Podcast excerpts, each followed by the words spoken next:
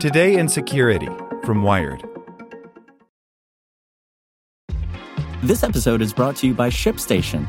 You know, some things take a lot of work, like sending little robots to far off distant planets. And just as that's challenging, so too is running a successful e commerce business, especially when there's so much to do. So I want to introduce you all to ShipStation. Now, I love using ShipStation because of its easy to use dashboard, which makes managing orders and printing labels a breeze and super smooth. Oh, and the customer service is just out of this world. It's exactly what you need to help grow your business. Sign up for your free 60-day trial at shipstation.com slash technews. That's shipstation.com slash tech news. As a longtime foreign correspondent, I've worked in lots of places, but nowhere as important to the world as China. I'm Jane Perlez, former Beijing bureau chief for the New York Times. Join me on my new podcast, Face Off US versus China, where I'll take you behind the scenes in the tumultuous US China relationship. Find Face Off wherever you get your podcasts. Today in Security from Wired. Spy cams reveal the grim reality of slaughterhouse gas chambers. Animal rights activists have captured the first hidden camera video from inside a carbon dioxide stunning chamber in a U.S. meatpacking plant. By Andy Greenberg. At 4 a.m. one morning in October of last year, animal rights activist Raven Deerbrook sat on a bed in a cheap hotel in East Los Angeles looking at a live video feed on her phone.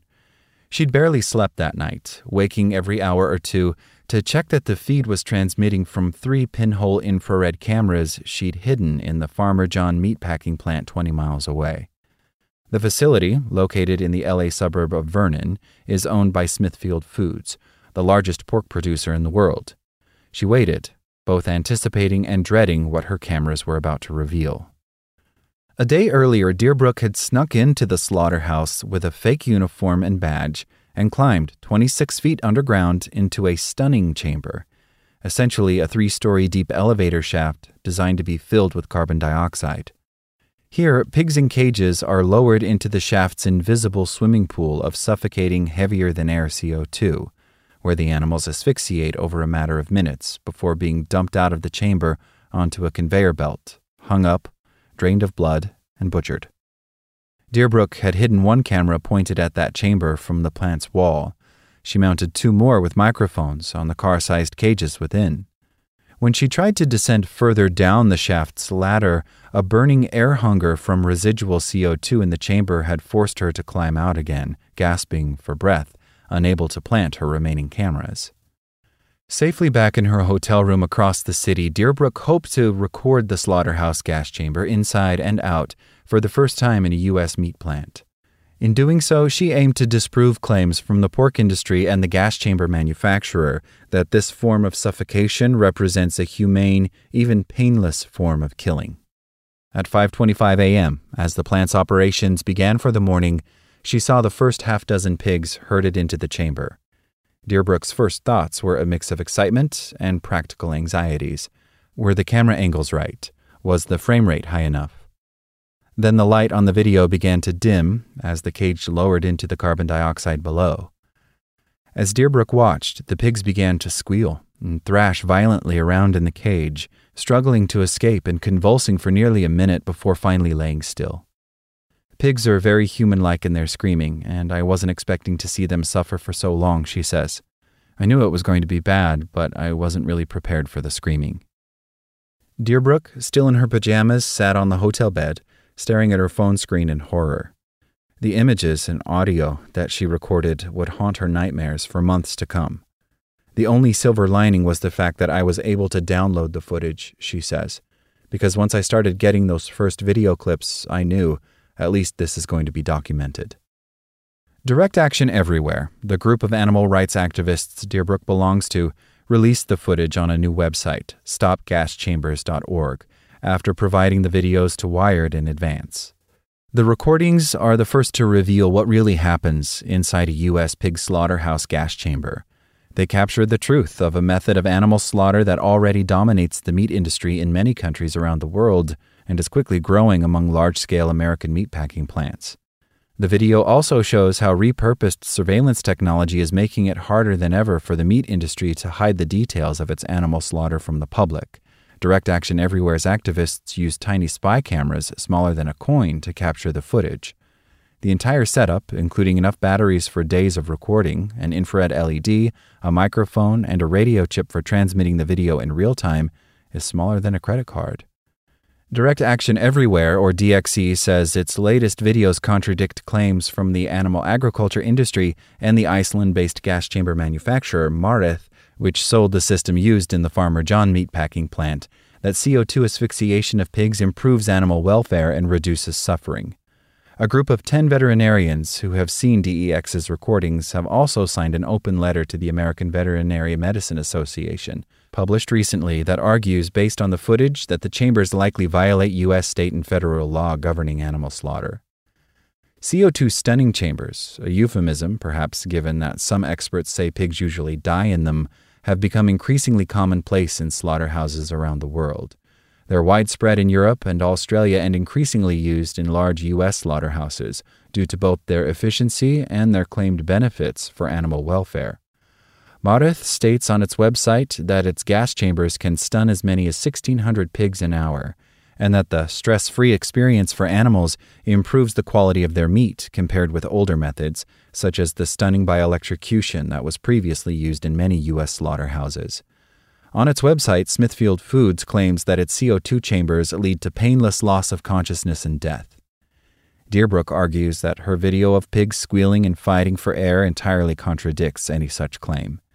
It's an incredibly cruel and inhumane way to kill, she says, adding, When you see cows shot in the head or chickens being cut open while they're still conscious, it's really bad, but they don't scream.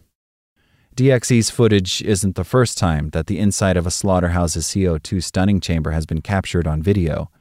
In 2014, the Australian animal rights group Aussie Farms was the first to use hidden cameras to capture similar footage of pigs squealing and thrashing before collapsing inside a smaller gas chamber in a slaughterhouse in New South Wales.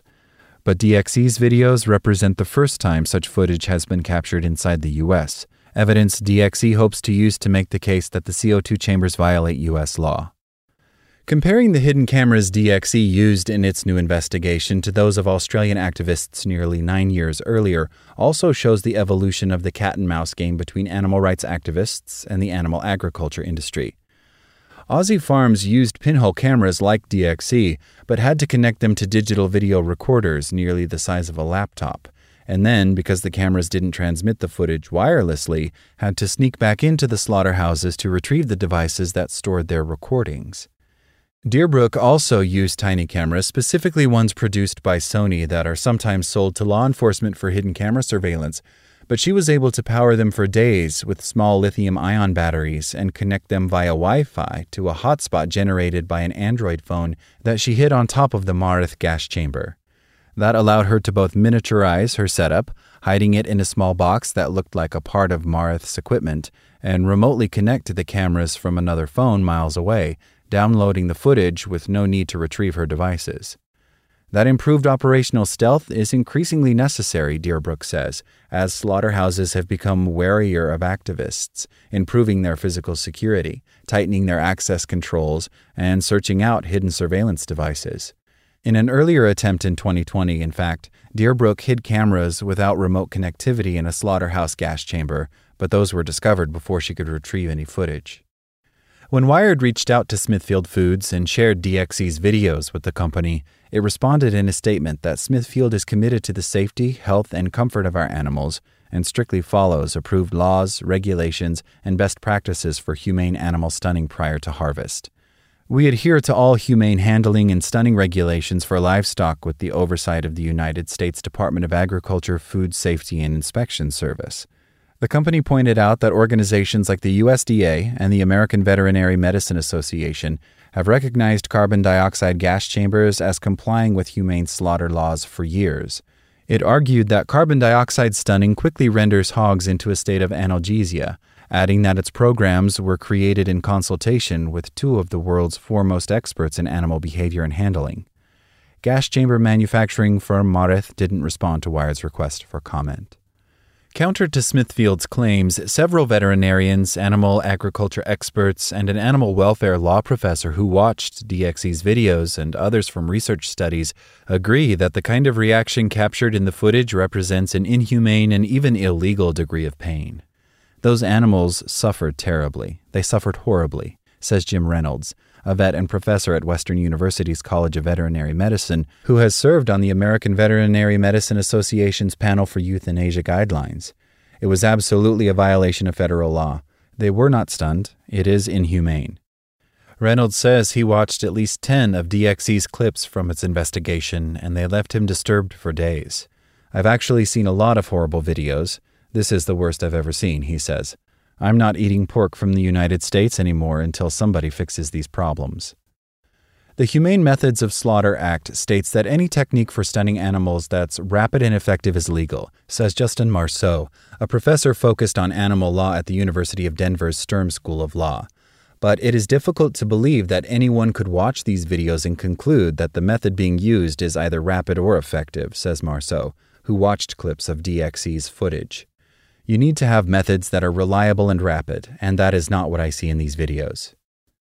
The veterinarian's letter to the AVMA that was sent to coincide with the release of DXE's footage echoes this view, arguing that the extreme duress experienced by the pigs highlights the company's failure to comply with the Humane Slaughter Act and California law.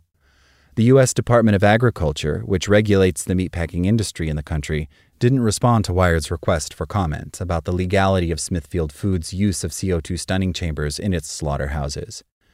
Veterinarians disagree on what exactly to do about gas chambers.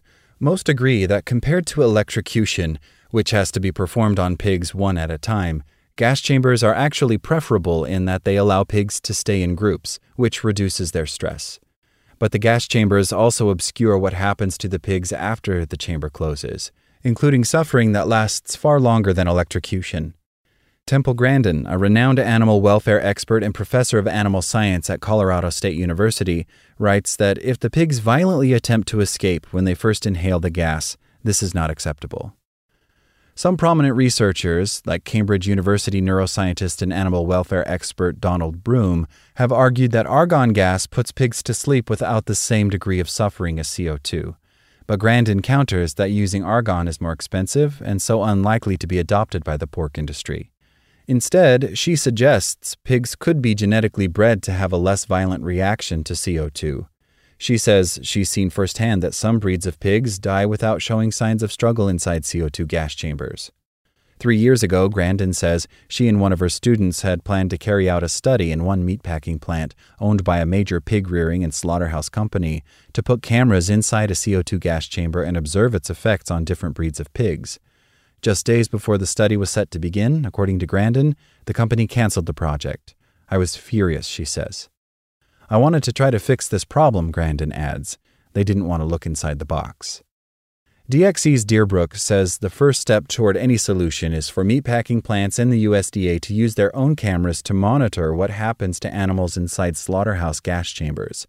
She said she saw none during her climb into Farmer John's pit.